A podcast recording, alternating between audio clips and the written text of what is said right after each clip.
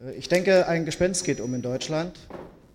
Und wenn ich von diesem Gespenst spreche, dann meine ich nicht den Geist Karl Auers. Der Spuk, der mir bange macht, ist der alltägliche Rechtsextremismus in diesem Lande. Und ich habe mir dann erlaubt, den ursprünglichen Titel meines Beitrages zu erweitern. Sie sehen das. Ich möchte auch über die Konstruktion eines Gespenstes sprechen. Möglicherweise verliere ich dadurch etwas Zeit, über das eigentliche Thema zu referieren, also über den Vergleich zwischen radikalen Konstruktivismus und Social Constructionism. Aber meine Sorgen sind bezüglich des, der Erweiterung, die nicht nur ein Appendix sein soll, doch so groß, dass ich sie einfach mitteilen möchte.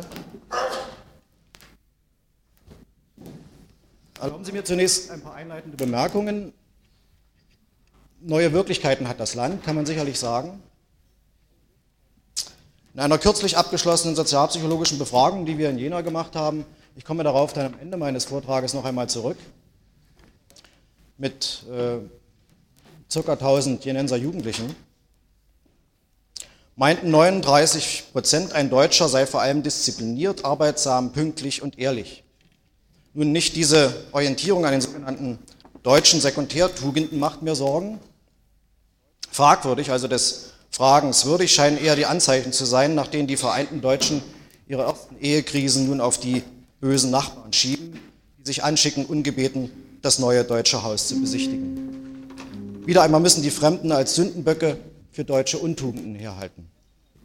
51 Prozent der schon erwähnten Jenenser Jugendlichen meinten, Ausländer, die aufgrund wirtschaftlicher Not nach Deutschland kommen, sollten so schnell wie möglich wieder ausgewiesen werden. 34 Prozent für jene, die politisches Asyl in Deutschland suchen. Und so wundert es nicht, wenn 35 Prozent der befragten jungen Leute die Aussage unterstützen, dass in Deutschland nur Deutsche leben sollten und 41 Prozent feststellen, Deutschland braucht wieder starke Führerpersönlichkeiten.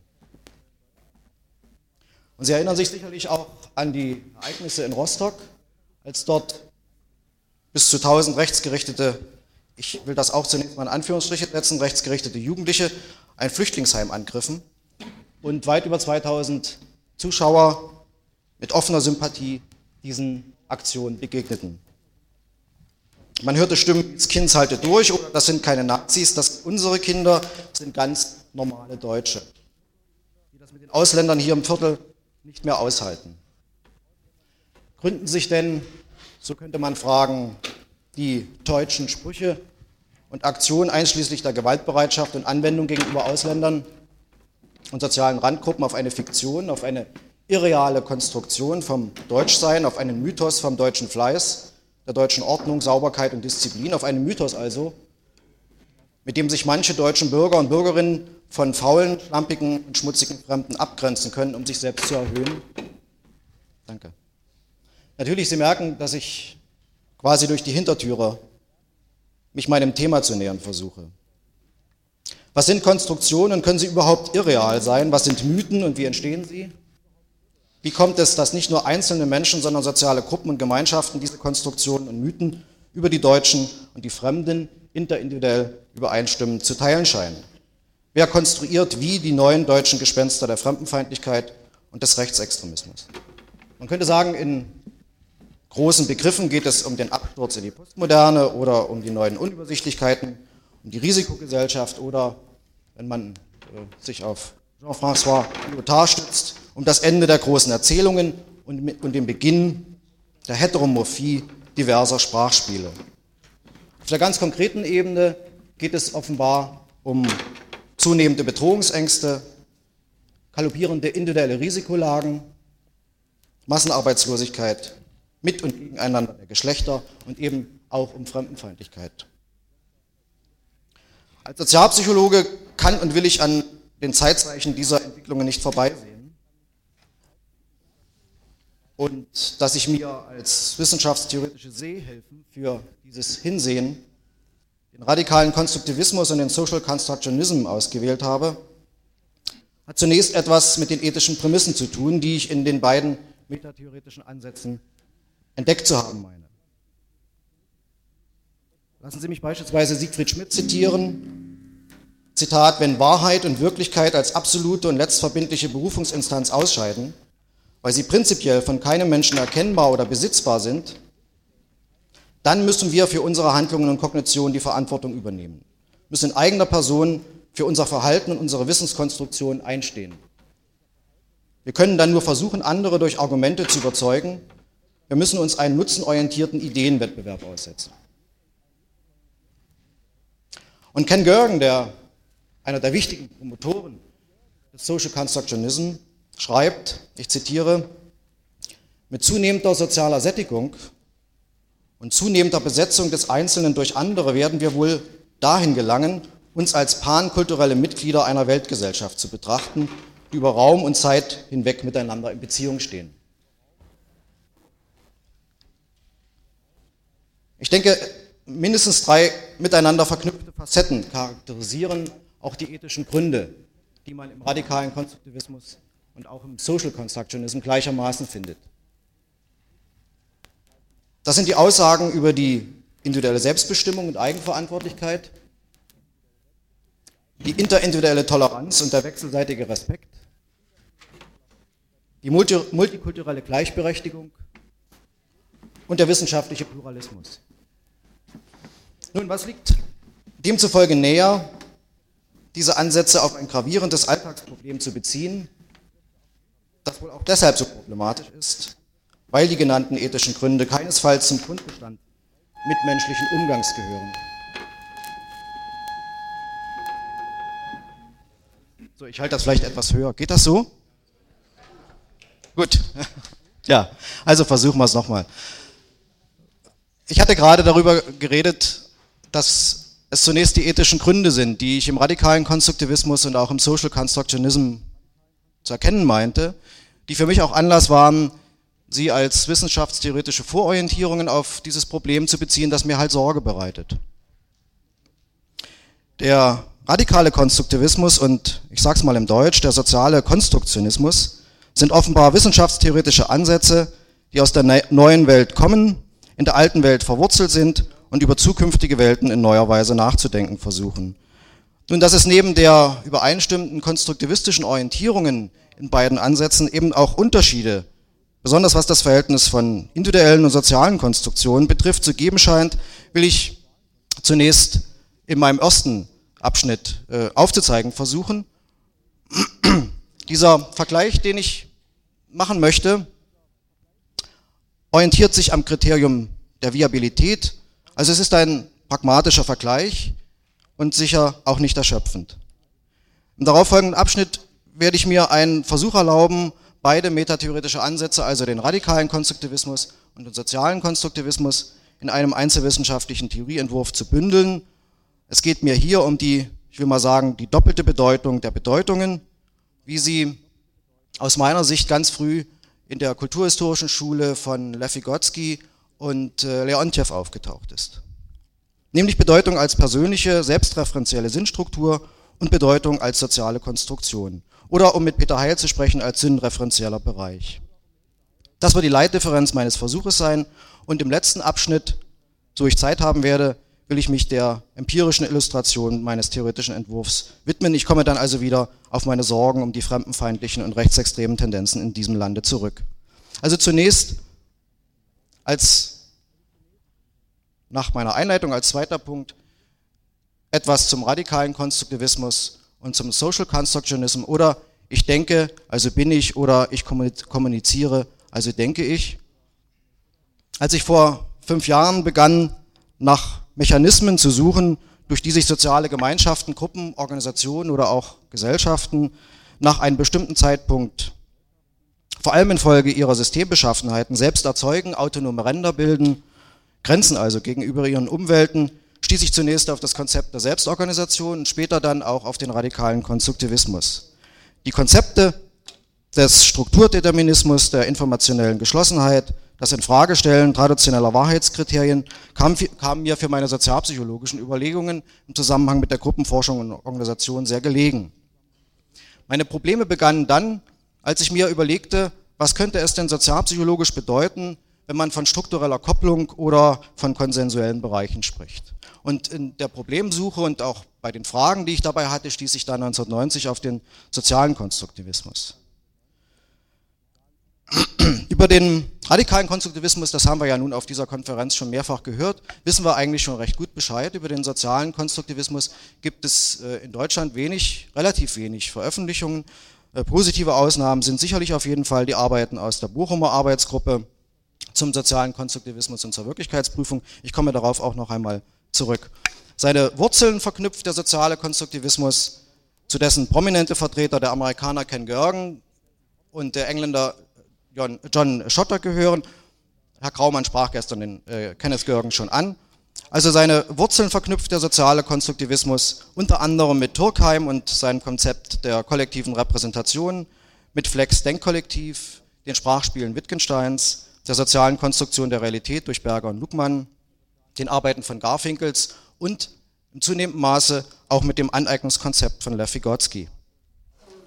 Wenn ich im Folgenden Grundpostulate des radikalen Konstruktivismus und des sozialen Konstruktionismus formuliere, so tue ich der Vielfalt radikalkonstruktivistischer oder sozialkonstruktivistischer Arbeiten natürlich ganz bewusst Gewalt an. Das lässt sich nicht anders machen und ich äh, denke für meine Arbeit, ich will es mal so brutal sagen, ich möchte mir diese beiden für meine ganz konkreten Fragen instrumentalisieren, aber vielleicht wird es auch so sein, dass durch meine Gewaltanwendung die Komplexität von radikalen Konstruktivismus und sozialen Konstruktionismus zu reduzieren, deutlich wird, in welcher Weise ich eben beide Ansätze für mich gebrauchen möchte. Ich habe auf einer Abbildung mal versucht, aus meiner Sicht wichtige Konstruktionen über die Grundpostulate beider Ansätze aufzuschreiben. Diese Postulate sind nicht vollständig, auch nicht unabhängig voneinander, auch nicht widerspruchsfrei. Ich konstruiere sie vor allem als Raster, um meinen Vergleich von möglicherweise nicht Vergleichbaren zu vollziehen. Und will zunächst und vor allen Dingen etwas über den sozialen Konstruktionismus sagen, weil, wie gesagt, das andere und sicherlich schon weitgehend bekannt ist. Der soziale Konstruktionismus nimmt für sich in Anspruch, nicht nur Erkenntnistheorie, sondern unmittelbar auch sozialpsychologische Theorie zu sein. Ich spreche im ersten Postulat von einem gemäßigten Skeptizismus, weil der soziale Konstruktionismus zwar einerseits wie auch der radikale Konzeptionen einer möglichen wissenschaftlichen Abbildung der Realität attackiert, andererseits aber auch die Möglichkeit offen hält und die Möglichkeit denkt, dass wir mittels unserer Interaktion und Kommunikation soziale Artefakte und Produkte schaffen können, zu schaffen vermögen, die gegenüber den individuellen Konstruktionen als selbstständige soziale Entitäten fungieren. Das heißt, die Welt, die wir erschließen, ist nur die Welt, die wir im sozialen Prozess selbst schaffen und bezeichnen. Wir verstehen, erkennen die Welt durch die Begriffe, die wir im sozialen Austausch miteinander konstruieren. Was und wie im aktuellen sozialen Austausch veräußert wird, ist Teil eines sich selbst organisierenden Diskurses. Darauf verweist das Postulat 3. Ein externer Beobachter, der sich das Ziel setzt, aus den jeweiligen Kommunikationsverläufen wahre Aussagen über stabile Eigenschaften der kommunizierenden Partner ableiten zu wollen, muss zwangsläufig scheitern. Die Pragmatik der Diskurse erzeugt eine unüberwindliche Unschärfe. Für den radikalen Konstruktivismus ist es geradezu ein Markenzeichen, von einer strikt neurobiologischen Basis erkenntnistheoretische Theoriegebäude entworfen zu haben, indem er sich auf die einzig mögliche harte Instanz bezieht, mit deren Hilfe wir uns ein Bild über die Welt machen können nämlich auf das individuelle Gehirn, ist der radikale Konstruktivismus wohl auch die konsequenteste Erkenntnistheorie. Der soziale Konstruktivismus sucht hingegen gerade die weiche Basis des Sozialen mit ihren harten alltagssprachlichen Problemen, um sich als Erkenntnistheorie und auch als einzelwissenschaftliche Theorie zu konstituieren. Psychisches und Soziales kennzeichnen meines Erachtens auch die Leitdifferenz, mittels derer sich psychologische Unterschiede zwischen radikalem Konstruktivismus und Sozialem verdeutlichen lassen. Ich will mal versuchen, aus meiner Sicht das etwas ähm, in der Kürze zu entwickeln. Kognizieren heißt Leben und Leben heißt Kognizieren, liest man bei Maturana. Und da der radikale Konstruktivismus zumindest im Ansatz von Umberto Maturana Leben gleich Kognition setzt und durch die Funktionsweise des Gehirns erklärt, werden die möglichen psychischen Prozesse Wahrnehmen, Gedächtnis, Lernen, Emotionen, Kognition und so weiter wiederum mit den Prozessen im Gehirn verknüpft, das als selbstreferenzielles Struktur, strukturdeterminiertes, informationell geschlossenes und Bedeutungen konstituierendes System verstanden wird. Ich denke, aus äh, diesen Überlegungen kann man dann auch versuchen, eine Definition von psychischen abzuleiten, wie es der radikale Konstruktivismus verstehen würde. Ganz kompliziert würde das dann vielleicht klingen, ich versuche es mal. Hm, Psychisches wäre dann ein vieldimensionaler affektiv-kognitiver Raum in einem aus zirkulär und reziprok verschachtelten Subsystemen bestehenden selbstreferenziellen Gehirn, das von der Außenwelt informationell abgeschlossen ist, nur mit sich selbst interagiert und Bedeutungen konstituiert. Soweit vielleicht zum Radikalen. In den Arbeiten, vom, in den Arbeiten des sozialen Konstruktionismus gibt es aus meiner Sicht zumindest zwei Auffassungen über das Psychische. Die erste würde ich eine mehr gemäßigte Variante nennen, wie sie etwa von Günsemin vertreten wird und der das Psychische als relevanter wissenschaftlicher Problembereich äh, durchaus anerkennt. In Anlehnung an Vygotsky sind für ihn alle höheren mentalen Prozesse ein Ergebnis internalisierter sozialer Beziehungen. Und andererseits wird für ihn eine Gesellschaft nur in dem Maße möglich, wie interagierende Selbste dasselbe grundlegende symbolische System teilen. Für Semin stehen psychisches und soziale Prozesse in einem Interaktionsverhältnis, wobei die sozialhistorischen Formen dieses Verhältnisses die Dominanzfunktion ausüben. In der zweiten, radikaleren und vor allem von Ken Görgen vertretenen Variante des sozialen Konstruktionismus spielt das Psychische aus meiner Sicht als psychologischer Gegenstand keine oder eine sehr untergeordnete Rolle. Alles Fühlen, Denken und Handeln des einzelnen Menschen sei Ergebnis der sozialen Konstruktion, wie sie im Prozess der sozialen Verständigung ausgehandelt werden. In einem deutschsprachigen Artikel finden wir dazu auch eine Stellungnahme. Ich möchte das mal zitieren. In der, so Ken Görgen, in der modernistischen Zeit glich das voll entwickelte Selbst einem wohlgelungenen Produkt einer Einheit, die von Zeit und Umständen unabhängig fortbestand. Im Gegensatz dazu hört mit der Postmoderne das Individuum als selbstständige, unabhängige Einheit zu existieren auf. Wenn Individuen das Resultat von Beziehungen sind, dann muss man daraus schließen, dass Beziehungen grundlegender sind als Individuen. Während also in der gemäßigteren Version des sozialen Konstruktionismus Psychisches noch als psychologisch erforschbarer Gegenstand gedacht und behandelt wird, figuriert es in der radikaleren Version nur noch als Label, als Zeichen, das für etwas anderes steht. Auch hier könnte man versuchen, mal einen Definitionsvorschlag zu erarbeiten. Ich bin mir nicht ganz sicher, äh, ob das den Autoren immer äh, so genehm sein würde. Ich versuche es auch hier mal. Also psychisches wäre dann ein sozial konstruiertes Zeichen für jene Prozesse, die zwar beim Einzelnen beobachtbar sind und von diesem unter Umständen auch selbst berichtet werden können, letztlich aber ausschließlich Attribute eines sozialhistorischen Verständigungs- und Konstruktionsprozesses sind. Wenn Gerhard Roth feststellt, dass wir nicht mit den Augen, sondern mit oder besser in den visuellen Zentren des Gehirns sehen und damit den individuell und neurobiologisch ausgelegten Begriff des Psychischen im radikalen Konstruktivismus anspricht, fundamentiert der soziale Konstruktionismus quasi ein, einen Gegensatz. Man könnte das auch folgendermaßen ausdrücken. Wir sehen mit den Augen unserer sozialen Gemeinschaft oder besser mit Hilfe des sozialen Verständigungsprozesses in unserer Sprachgemeinschaft. Ich denke, die Unterschiede, aber auch die Gemeinsamkeiten zwischen beiden Ansätzen können nicht größer sein, aber vielleicht auch nicht geringer. Wenn sich der radikale, wenn sich der radikale Konstruktivismus und der soziale Konstruktionismus in ihren Begriffen vom psychischen Radikal zu unterscheiden scheinen, so wundert es sicherlich nicht, dass das Gleiche auch im Hinblick auf die Begriffe des Sozialen zuzutreffen scheint. Ich muss mir das aus Zeitgründen äh, ersparen, Ihnen einen Nachweis oder zumindest ein, ein, eine Sicht aus, aus, aus meinem Blickwinkel äh, zu liefern. Beide Ansätze sind sich aber, und das ist wiederum wichtig aus meiner Sicht, darüber einig, dass wir Menschen keinen oder nur einen beschränkten Zugang zu einer objektiven ex externen Welt haben und demzufolge diese Welt spezifisch konstruieren. Nur eben in der Bestimmung des Konstruktionssubjekts unterscheiden sich beide Ansätze. Im radikalen Konstruktivismus konstruiert sich der Einzelne aufgrund der neurobiologischen und physiologischen Bedingungen seines Gehirns eine jeweils individuelle Welt. Als Psychologe bin ich damit sehr einverstanden. Im sozialen Konstruktionismus werden die Konstruktionen über die Welt ausschließlich im sozialen Diskurs konstruiert und auch geprüft. Damit, damit kann ich nun wieder als Sozialpsychologe gut umgehen.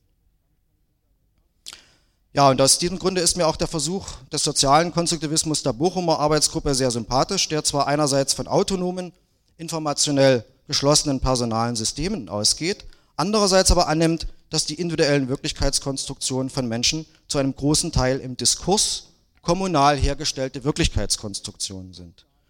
Und äh, dieser Versuch wird auch eine Rolle spielen, wenn ich im Weiteren Ihnen versuche, meine Überlegungen aus meiner Sicht darzustellen. Äh, wie deuten Menschen ihre Welt?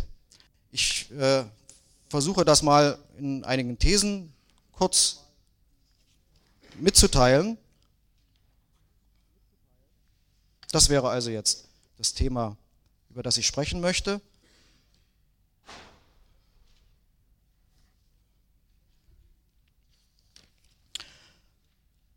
Ja, erstens, Konstruktion von Wirklichkeit geschieht in autonomen und gleichzeitig miteinander vernetzten lebenden Systemen.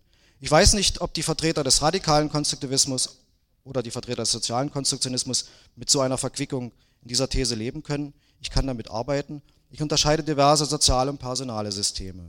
Die Autonomie dieser Systeme ist sicherlich Folge ihrer Strukturdeterminiertheit und ihrer informationellen Geschlossenheit. Dass sich Systeme vernetzen können, hat sicherlich etwas mit systemübergreifenden Kommunikationen zu tun. Kommunikation ist die wechselseitige Anregung zur Konstruktion von Information oder zur Konstruktion von Wirklichkeit in und zwischen personalen sozialen Systemen. Über ihre jeweiligen Wirklichkeitskonstruktionen schaffen sich Menschen und soziale Systeme die Gründe im Sinne von Begründungen für weitere Kommunikation, Interaktion oder auch individuelle Handlungen.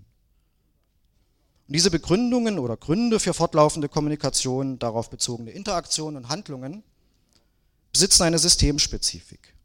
Und zur Beschreibung dieser Systemspezifik greife ich auf die Begriffe Sinn und Bedeutung zurück. Natürlich findet man bei Max Weber schon einen Hinweis über Sinn als subjektive Begründung oder Veranlassung von Handlung. Oder im Zusammenhang mit den Bedeutungen stütze ich mich auf den symbolischen Interaktionismus, Bedeutung hier als soziale Produkte, die im Austausch entstehen und ganz besonders wichtig, ich sagte das schon, ist für mich die kulturhistorische Schule von Lev Vygotsky und Alexei Leontjev. Die beiden haben in Auseinandersetzung mit dem Leib-Seele-Problem sich auch dem Doppelproblem der Bedeutung gestellt.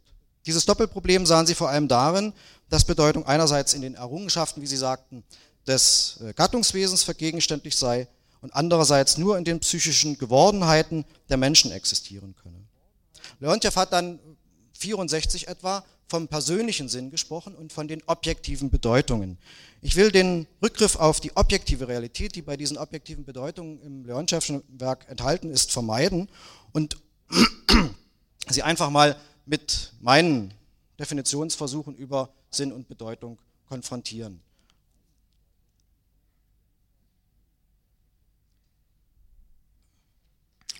Ich kann ganz gut damit arbeiten, wenn ich unter Sinn selbstreferenzielle, emotional-kognitive Konstruktionen verstehe, die sich ein Mensch für den Umgang mit seinen lebensnotwendigen Verhältnissen schafft. Ich denke, das hat auch sehr viel mit den Intentionen zu, zu tun, im Sinne von Herrn Kraumann, worüber wir gestern etwas sehr Wichtiges gehört haben. Und unter Bedeutung würde ich dann die interindividuell übereinstimmenden Wirklichkeitskonstruktionen verstehen, die zum Zwecke der sozialen Verständigung, des sozialen Anschlusses entstehen. Oder im Sinne von Heil geht es also um die Parallelisierung interner Zustände und Schaffung sozialer Bereiche.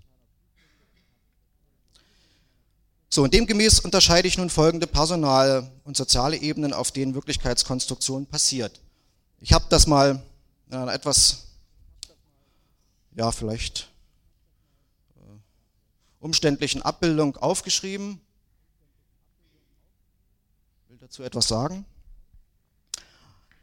Ja, zunächst eine Ebene, das wäre die untere, auf der durch die sozialhistorische Entwicklung von Gesellschaften Angebote für Wirklichkeitskonstruktion bereitgestellt werden. Also Mythen, Legenden, Normen, Werte, Wissen, Artefakte. Ich spreche von Möglichkeitsräumen sozialer Konstruktion. Möglichkeitsräume deshalb, weil aus diesen Möglichkeiten Bedeutungen geschaffen werden können. Daran schließt sich eine zweite Ebene an, auf der den möglichen sozialen Konstruktionen durch interindividuell übereinstimmte Wirklichkeitskonstruktionen Bedeutungen zugewiesen wird. Ich spreche von Bedeutungsräumen sozialer Konstruktionen, die durch Kommunikation in sogenannten Deutegemeinschaften geschaffen werden. Ja, das hat natürlich schon ein bisschen etwas mit Habermaschem Gedankengut zu tun, aber auch nur in ganz entfernten Sinne. Deutegemeinschaften sind soziale Gemeinschaften, die sich durch eine gemeinsame Geschichte, eine gemeinsame Sprache und eine gemeinsame Kultur auszeichnen. Und drittens eine Ebene, auf der die Menschen mit Bezug auf ihre interindividuell übereinstimmten Wirklichkeitskonstruktionen interagieren. Ich spreche von Interaktionsräumen und verstehe unter Interaktion das raumzeitlich koordinierte Handeln zwischen Menschen, das natürlich vornehmlich auch in Gruppen stattfindet. Und dann haben wir es noch mit einer Ebene zu tun, auf der sich die Menschen, die individuell und autonom ihre emotional-kognitiven Begründungen für den Umgang mit ihren lebensnotwendigen Verhältnissen schaffen. Und da spreche ich von Sinnräumen. Und die Systemspezifik der Wirklichkeitskonstruktion ist dann auch der Ausgangspunkt, um den Bogen zu meinen anfänglichen Sorgen über den Rechtsextremismus in Deutschland zu schlagen. Mir bleibt nicht mehr viel Zeit, ich will mich deshalb kurz fassen.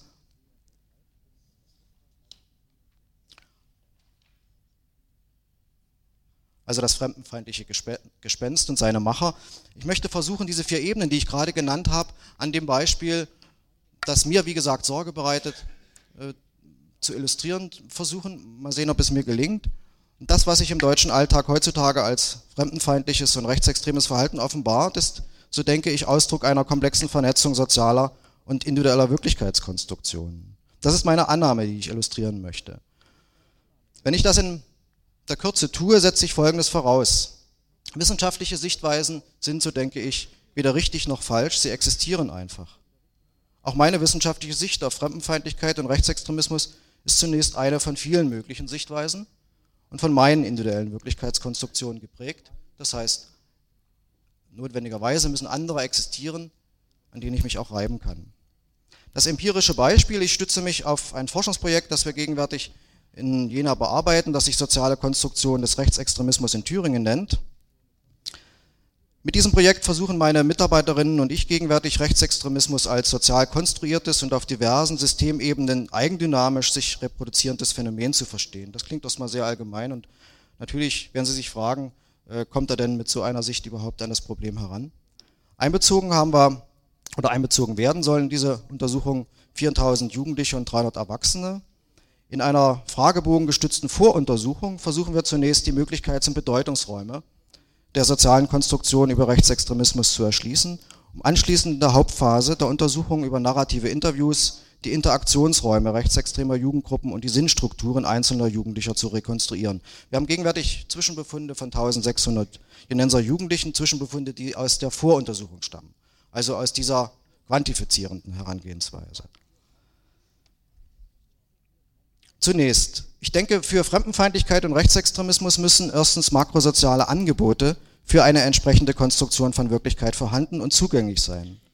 Es müssen sich Möglichkeitsräume für fremdenfeindliche und rechtsextreme Konstruktionen erschließen lassen. Willem Heidmeier aus Bielefeld und seine Mitarbeiter sprechen zum Beispiel von bestimmten Ungleichheits- und Gewaltideologien, die im Rahmen der Risikogesellschaft relevant und handlungsleitend werden können. Solche Ideologien haben nicht selten den Charakter gesellschaftlicher Mythen das heißt, es sind soziale Konstruktionen über die Wirklichkeit, die die Tradition einer sozialen Gemeinschaft in erzählerischer Weise verdichten und vereinfachen und auf diese Weise soziale Konventionen schaffen, die nicht mehr bewiesen und begründet werden müssen. Nun haben wir uns gefragt, wie könnte es denn gelingen, an solche, an die Existenz und potenzielle Wirklichkeit solcher Mythen heranzukommen dann haben wir etwas gemacht, was natürlich in der traditionellen Psychologie nicht unüblich ist. Wir haben einfach unsere Befragungsergebnisse, die uns jetzt vorliegen, faktoranalytisch ausgewertet. Und natürlich unter der Einschränkung, dass die Faktoranalyse einer Befragung letztlich nicht mehr als das liefern kann, was der Forscher vorstrukturiert, ähm, vermuten wir, dass doch ein gewisser, eine, eine gewisse Sicht auf die Möglichkeitsräume sozialer Konstruktion über Rechtsextremismus denkbar ist. Ich lege Ihnen einfach mal das Ergebnis oder eines der Ergebnisse aus dieser Faktoranalyse auf.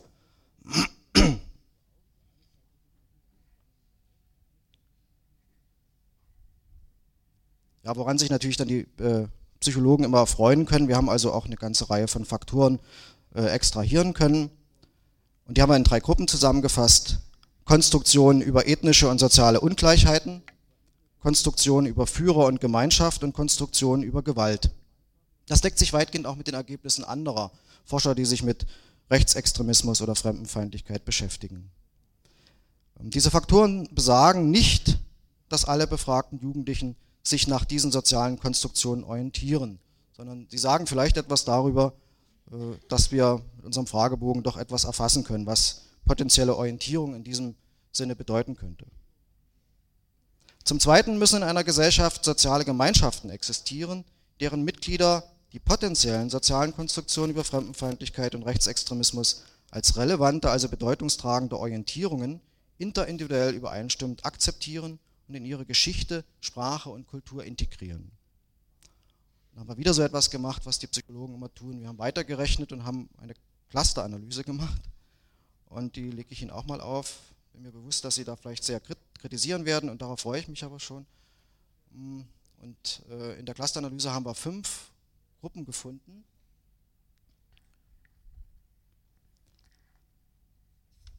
die wir dann als ein Hinweis für die möglichen Deutegemeinschaften betrachtet haben.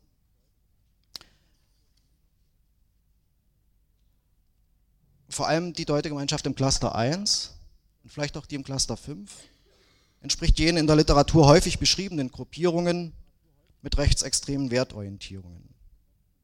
Auf eine Interpretation der anderen Cluster muss ich einfach aus Zeitgründen verzichten, aber interessant ist natürlich auch das Cluster 3. Da sind nämlich vor allen Dingen junge Leute enthalten, die so ja, ganz ambivalent politischen Wertorientierungen gegenüberstehen oder politischen Konstruktionen, wie immer sie das nehmen wollen.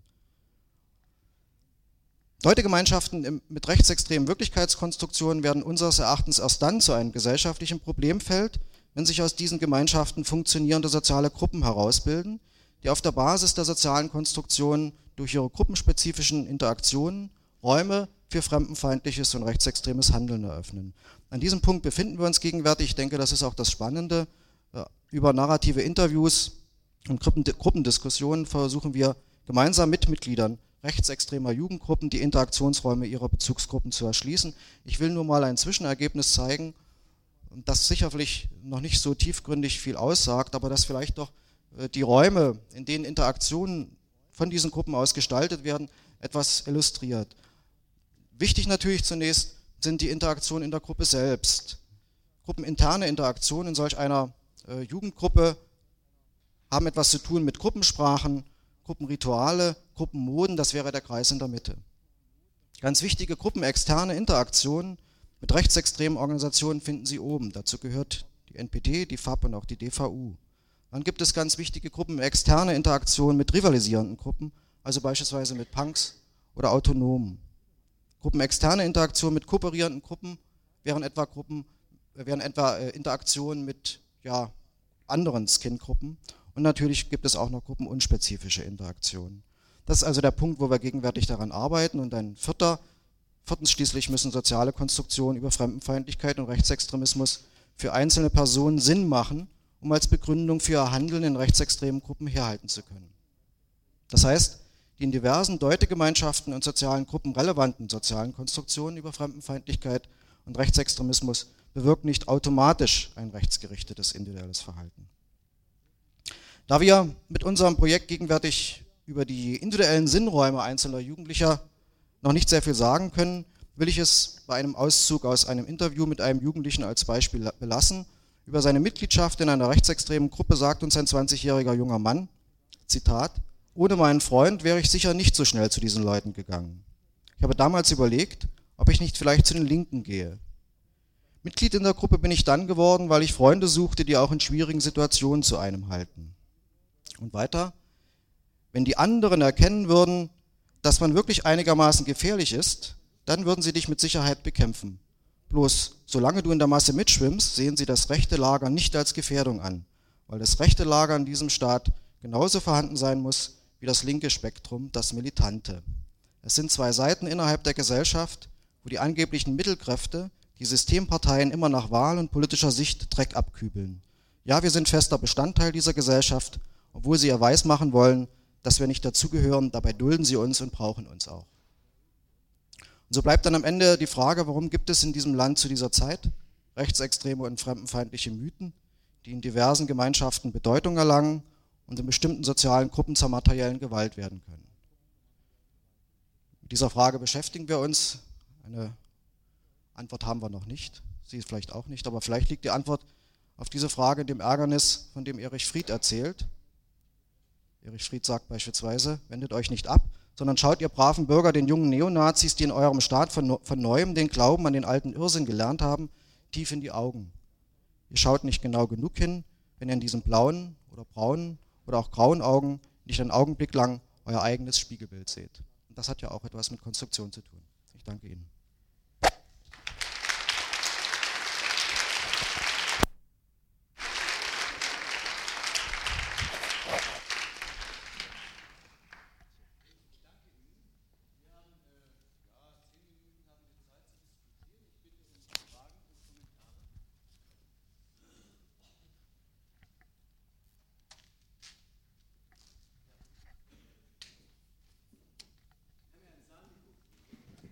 Ist. Ähm, ich möchte an den Erich Fried anknüpfen. Der alte Irrsinn. Der alte Irrsinn. Ähm, ich assoziiere da weiter. Ich habe eine Frage an Sie. Klingt so ein bisschen, als wäre, wären wir hier im Parlament und ich würde Sie fragen, sind Sie nicht auch der Meinung, dass ähm, Rechtsradikalismus, rechtsradikale Gedanken, rassistische Gedanken falsch sind?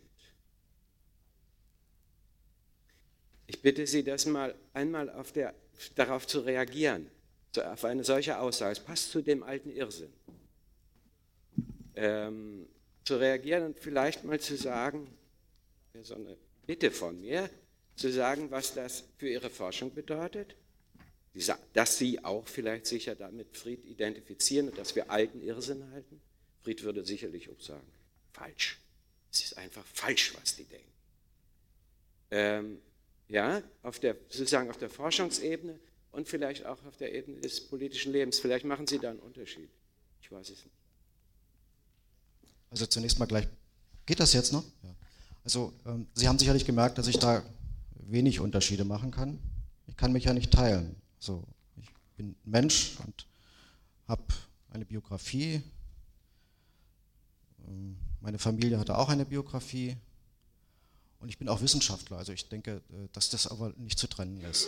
Also zumindest ist es für mich nicht zu trennen. Falsch. Nein, ich würde nicht sagen, dass es falsch ist. Bedrohlich ist es. Wenn ich, würde, wenn ich sagen würde, es wäre falsch, dann äh, würde ich, glaube ich, mich in eine Position begeben, wieder das Kriterium zu haben, um entscheiden zu können, was richtig und was falsch ist. Und das Kriterium habe ich nicht. Aber ich habe ein Kriterium auch wieder als Mensch und als Wissenschaftler, dass ich äh, manches in diesem Lande als bedrohlich empfinde. Und ich empfinde auch Gewaltanwendungen gegenüber Einzelnen, gegenüber Sachen, gegenüber Kindern, Gewalt im Straßenverkehr, äh, strukturelle Gewalt und bezogen auf mein Forschungsprojekt äh, Gewalt gegen Fremde oder Randgruppen als bedrohlich, gefährlich, weil damit Leben bedroht wird oder Dinge bedroht werden, einfach weil unser Leben bedroht wird. Und äh, deshalb beschäftige ich mich auch mit diesen Dingen. Aber ich würde nicht sagen, äh, falsch oder richtig. Und eine dritte Bemerkung, was den alten Irrsinn betrifft, von dem Erich Fried spricht. Worum es mir in dem Gedicht ging, warum ich es auch zitiert habe, ist vor allen Dingen die Metapher des Spiegelbildes. Alter Irrsinn natürlich das, was an Rechtsextremismus gegenwärtig oder Fremdenfeindlichkeit oder wie auch immer in unserem Lande passiert, ist ja so alt gar nicht. Das hat ja auch ganz neue Wurzeln, aber es hat natürlich auch Traditionen. Denn manche Begründungen für rechtsextremes Gewalt, äh, für rechtsextreme Gewalt haben schon etwas damit zu tun, dass wir in diesem Lande oder die Deutschen in diesem Lande ja Mythen gepflegt haben, die uns heute immer noch sehr stark beschäftigen. Also beispielsweise solche Führermythen, auch die Mythen vom Staat oder die Mythen von der Nation. Und die sind ja noch gar nicht so lange, äh, noch gar nicht so alt, gerade diese Nationenmythen. Also von daher stimmt es schon, was der Fried mit dem alten Irrsinn sagt. Aber äh, ich denke, es hat auch sehr viel mit neueren Ursachen zu tun. Und da komme ich dann, und da schließt sich der Kreis, wieder zu dem Anlass zurück, warum ich mich mit diesen Dingen beschäftige, weil ich auch das Neue an den Ursachen kennenlernen möchte ganz einsichtige äh, Unterteilung zwischen radikalem Konstruktivismus und sozialem Konstruktivismus. Äh, wenn ich an etwa die Arbeiten von Hale denke, scheint mir doch gerade zu sein, dass auch im radikalen Konstruktivismus nicht ausgeschlossen ist, dass Wirklichkeit ein Produkt von Gemeinschaft ist, dass sich Objektivität darstellen lässt als die Leichtigkeit, mit der sich, sagen wir mal, im, im interpersonalen Diskurs äh, gewisse Konstruktionen gemeinsam erzeugen lassen. Und ähm, auf der anderen Seite meine ich, dass die, ich sehe diesen sozialen Konstruktivismus auch ein bisschen vor dem Hintergrund der Theorie der sozialen Identität von Tashfield, Turner, Oakes und ähm, da wird ja genau diese Problematik, die Dichotomie zwischen individuell und, und äh, sozial ganz deutlich. Mhm. Dass natürlich auf der einen Ebene solche Konstruktionen sozial erzeugt werden, mhm. auf der anderen Seite sie natürlich immer repräsentiert, wenn man dieses Wort mal äh, mit einem mhm. Vorbehalt benutzen will im Individuum, im Gehirn. Und ich meine, dass diese beiden Perspektiven sich gar nicht ausschließen, sondern einfach verschiedene mhm. Ebenen darstellen. Und von daher glaube ich, sollte man diese beiden Positionen auch nicht so in so einen Gegensatz, oder mir ist zumindest dann noch nicht ganz mhm. klar, mhm. warum sie diesen Gegensatz so betonen. Mhm. Also für mich ist eine Konstruktion, wie sie etwa im radikalen Konstruktivismus verstanden wird, durchaus kompatibel mit einer sozialen Konstruktion. Nicht? Woher kommen sonst Kriterien? Ja, bin sehr dankbar, dass Sie das gesagt haben.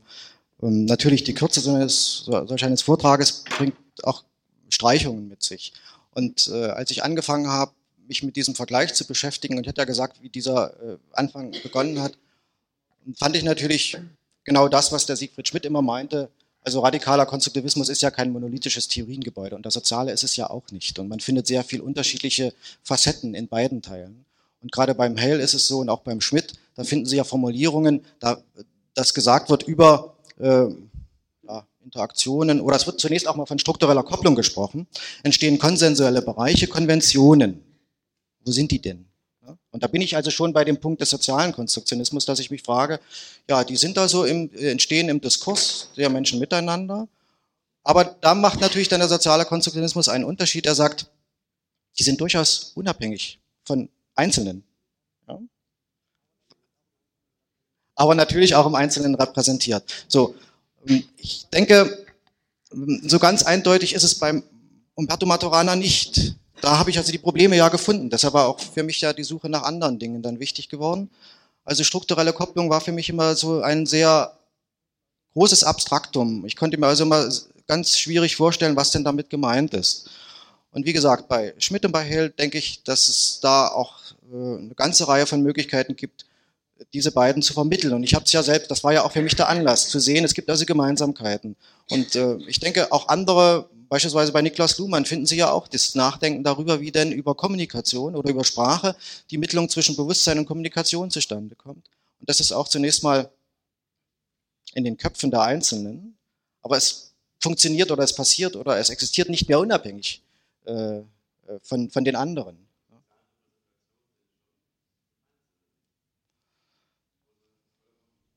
Hm. Ja, aber ähm, natürlich, sie sind auch in Artefakten enthalten, in Schrift niedergeschrieben worden, in Produkten, die wir, das ist der Ansatz wieder vom sozialen Konstruktionismus, die wir gemacht haben. Das ist also keine äh, objektiv reale Existenz, sondern äh, eine Folge von Interaktionen, von, von Kommunikation. Die sind natürlich können nur existieren durch eben wiederum diese Diskurse, nicht? also diese Kommunikation.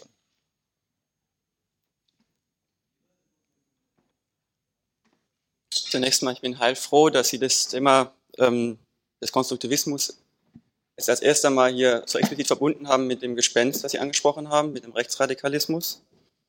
Ähm, weil ich den Eindruck hatte auf dem Kongress, dass zwar ähm, man hier diese, diese Gedanken des, des, der Kybernetik oder des Konstruktivismus ähm, weit bringt, aber wenn es dann an Rechtsradikalismus geht, dann wieder in diese Ohnmacht reinfällt. Ohne sich mal klar zu machen, dass es viel weniger Leute gibt oder, in, oder in, mit dieser Macht des anderen konfrontiert sich sieht, ohne sich klar zu machen, dass viel äh, weniger Leute Macht ausüben als Ohnmacht. Es üben viel mehr Leute Ohnmacht aus als Macht. Ähm, und ich war deswegen noch froher über Ihre Antwort, dass Sie das nicht falsch finden. Ähm, weil man dann wieder in diese Kategorien reinrutscht. Falsch, richtig, gut, böse. Ähm, jetzt habe ich noch eine Frage, wie ist das mit der Sicht auf den Rechtsradikalismus? Ich meine, das ist ja, wie Sie sagten, eine Konstruktion und nicht vorhanden. Wer ist, denn, wer ist denn der Rechtsradikalismus? Sind das die steinewerfenden Jugendlichen oder sind das nicht auch ähm, die Punks, die die brauchen, die sie auch in dem Schaubild drin hatten, um, um sich überhaupt zu definieren und ein Verhältnis herzustellen, um sich zu identifizieren als eine Gruppe? Sind es aber nicht auch die Medien? Deswegen die Frage, was, ob Sie das nicht auch untersuchen, ähm, weil die direkte Kommunikation zwischen jetzt mir und einem Rechtsradikalen findet überhaupt nicht statt. Ich kenne ihn zwar ganz genau, aber ich kenne ihn nur über die Medien. Ich habe noch nie mit einem gesprochen. Ähm, die Gegendemo gegen, Rechtsradik gegen Rechtsradikalismus in dieser Plattenform rekonstruiert, rekonstituiert, allein schon sprachlich den Rechtsradikalismus ja abermals. Und auch ähm, Wissenschaftler wie Soziologen oder Psychologen, die jetzt wieder von ihrer Position, ohne ihre Einbindung in diese Kreisläufe zu reflektieren, die ähm, auf den Rechtsradikalismus schauen als etwas außer sich selbst, reproduzieren ihn ja auch wieder. Oder wie sehen Sie das?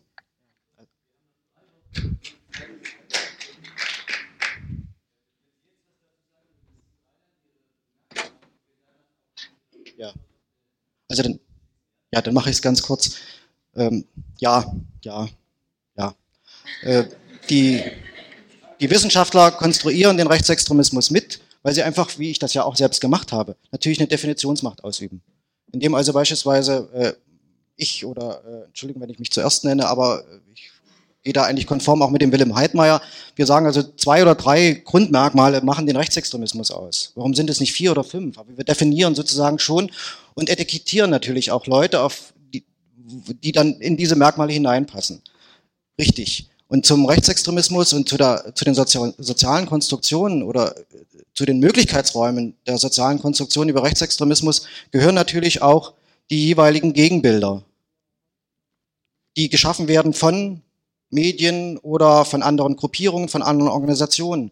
Und aus diesen äh, Möglichkeiten werden dann auch ganz konkrete Interaktionen, nämlich wenn äh, rechtsextreme, rechtsextreme Jugendgruppen auf andere Gruppen treffen. Und sie müssen auf andere Gruppen treffen, um sich selbst wieder zu definieren. Und die anderen müssen auch auf die treffen, damit sie sich definieren.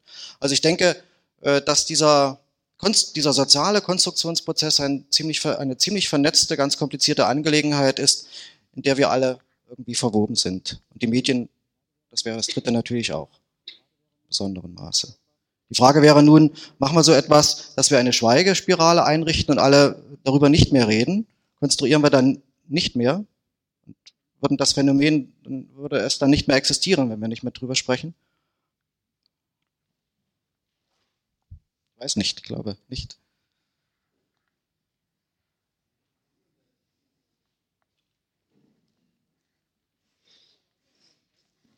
Ja, dummerweise kann ich aus Zeitgründen nicht mehr fragen, beziehungsweise Antworten erwarten, sondern versuchen, das irgendwie in Statement zu fassen. Also ich verwarre mich schon mal gegen die Thematisierung dieser Problematik als Deutsche, äh, weil über die Grenzen zu gucken zeigt, was übrigens auch im Faschismus der 30er Jahre äh, nie ein deutsches Problem war. Also das als deutsches Problem zu thematisieren, reduziert das Problem äh, auf Kategorien, die, die dann auch womöglich, na gut, da kann man sagen, ja, geht mal halt ins Ausland, dann ist mir das Problem los. Also ich muss jetzt wirklich platt machen, ja, weil ich wenig Zeit habe. Das ist die eine Sache. Die andere Sache ist, ich komme aus einer ganz anderen äh, politischen Tradition, zumindest dem, der Terminologie nach. Also ich lese zurzeit wieder die Texte der klassischen Faschismusanalyse und ich habe so den Eindruck, das muss ich ja sagen, äh, ich weiß nicht, ob Sie die kennen und ob Sie die äh, lesen. Äh, mir scheint, das, was Sie tun, ist um Längen hinter dem zurück, was längst äh, in der Aufarbeitung oder in einem Versuch von Aufarbeitung des Faschismus äh, äh, thematisiert worden ist dazu, im Hinblick auf das Verhalten des Einzelnen oder gesellschaftlicher Gruppen damit umzugehen. Und die, die letzte Frage oder die letzte Problematik für mich ist, ich diskutiere in jüngerer Zeit für mich ganz persönlich die Frage, oder, oder ich, ich beobachte aus, aus dem, was, was, was kommt, wenn ich, wenn ich darüber rede, äh, was ist hilfreich für eine Entscheidungsfindung? Habe ich tatsächlich dieses Land und vielleicht auch ein faschisiertes Europa zu verlassen? Oder habe ich hier bewaffnet Widerstand zu leisten, weil uns schon wieder mal vielleicht äh, die, die, die Situation droht, dass wir 30 Jahre später eine Faschismusdebatte führen, weil wir ihn hatten.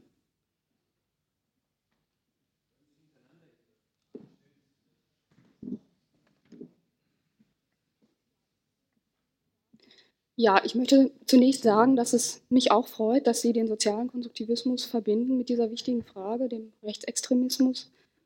Und ähm, ich ähm, möchte auch die erste Frage, also die der erste Redner gestellt hat, als soziale Konstruktivistin, eine etwas andere Antwort geben. Äh, wobei ich aber nicht meine, dass, äh, ich, äh, dass mir Ihre nicht gefällt. Meine ist etwas anders. Ich würde sagen, als ähm, soziale Konstruktivistin finde ich den Rechtsradikalismus schon falsch. Aber ich bin mir dabei bewusst, dass dieses Falsch erstens ähm, meine eigene Perspektive ist, meine eigene Konstruktion. Und ich bin mir bewusst, äh, dass diese Perspektive die Perspektive meines Kollektivs ist, aus dem ich diese Konstruktion bezogen habe. Das Kollektiv, das mich stützt, unter dessen Einfluss ich mich aber auch selbst stelle, gerne stelle. Ich habe für dieses Darunterstellen unter diese Perspektive oder unter den Einfluss dieses Kollektivs allerdings keine Letztbegründung. Das würde ich sagen, ist eine sozialkonstruktivistische Antwort auf diese Frage, so wie ich sozialen Konstruktivismus verstehe, wie die Bochumer sozialen Konstruktivismus verstehen.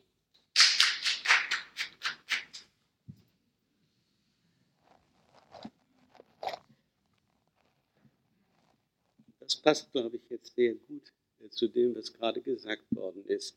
Ich finde, äh, Herr Frinte, wenn Sie vom Gespenst äh, des Radikalismus und ja, im Zusammenhang im alten Irrsinn reden, dann würde ich gerne einen Schritt weitergehen und für mich äh, das Gespenstische jedes Radikalismus hier mal kurz ansprechen. Und dazu gehört für mich natürlich auch der radikale Konstruktivismus. Das ist auch ein Radikalismus. Was daran radikal ist, ist, glaube ich, auf dieser Tagung sehr deutlich geworden, wenigstens äh, soweit sich das rational formulieren lässt. Und für mich ist das äh, Problem, ich habe es gestern versucht, im Gespräch mit Herrn von Glasersfeld etwas deutlicher noch zu bekommen. Wenn das, worauf wir uns als rationale Menschen verlassen können wollen, das Wissen ist, und das heißt ja nicht mehr Erkenntnis, ja, das Wissen ist, und Kriterien für Wissen eigentlich nur noch die Viabilität, die Gangbarkeit. Ja? Ich habe das übersetzt mit Machbarkeit, aber das kommt beim Konstrukteur ja sicher genauso gut hin. Und auf der anderen Seite der Konsens mit den anderen, wahr, die diese Prinzipien übernehmen, dann finde ich, kann man Faschisten und Rassisten und so weiter überhaupt gar nichts aus dieser Position wohlgemerkt vorwerfen, denn die machen genau dasselbe. Die gucken, dass es gangbar ist und sie erleben auch, wie gangbar das ist. Und wir gucken mit Entsetzen zu, wie gangbar das ist, was die machen. Und sie würden, wenn sie mehr und mehr Macht bekommen, und sie bekommen sie, wenn nichts anderes geschieht, und wenn wir nur Konstruktionen dagegen setzen, geschieht nichts anderes, würden sie also ganz Deutschland wieder im Sinne ihrer Gangbarkeit und Machbarkeit und der Konsensualität von Parteigenossen wieder dahin kriegen, wo wir einmal waren. Und wir haben nichts dagegen anzusetzen als das Prinzip, das ist eine Konstruktion, was wir haben, ist eine Konstruktion. Und wir können nicht sagen, aus der Perspektive des radikalen oder sozialen Konstruktivismus, das ist falsch und weil wir es für grundfalsch halten, wenden wir uns dagegen. Ich sehe kein Kriterium. Das heißt letztlich kein ethisches Kriterium in diesem, auch nicht im sozialen Konstruktivismus. Und da habe ich ein Problem, äh, was ich bei relativeren, gemäßigten Formen des Konstruktivismus nicht habe, zu denen ich selber mich eigentlich zähle. Aber ein Problem mit jedem Radikalismus. Und ich finde, der intellektuelle Radikalismus ist der gefährlichste.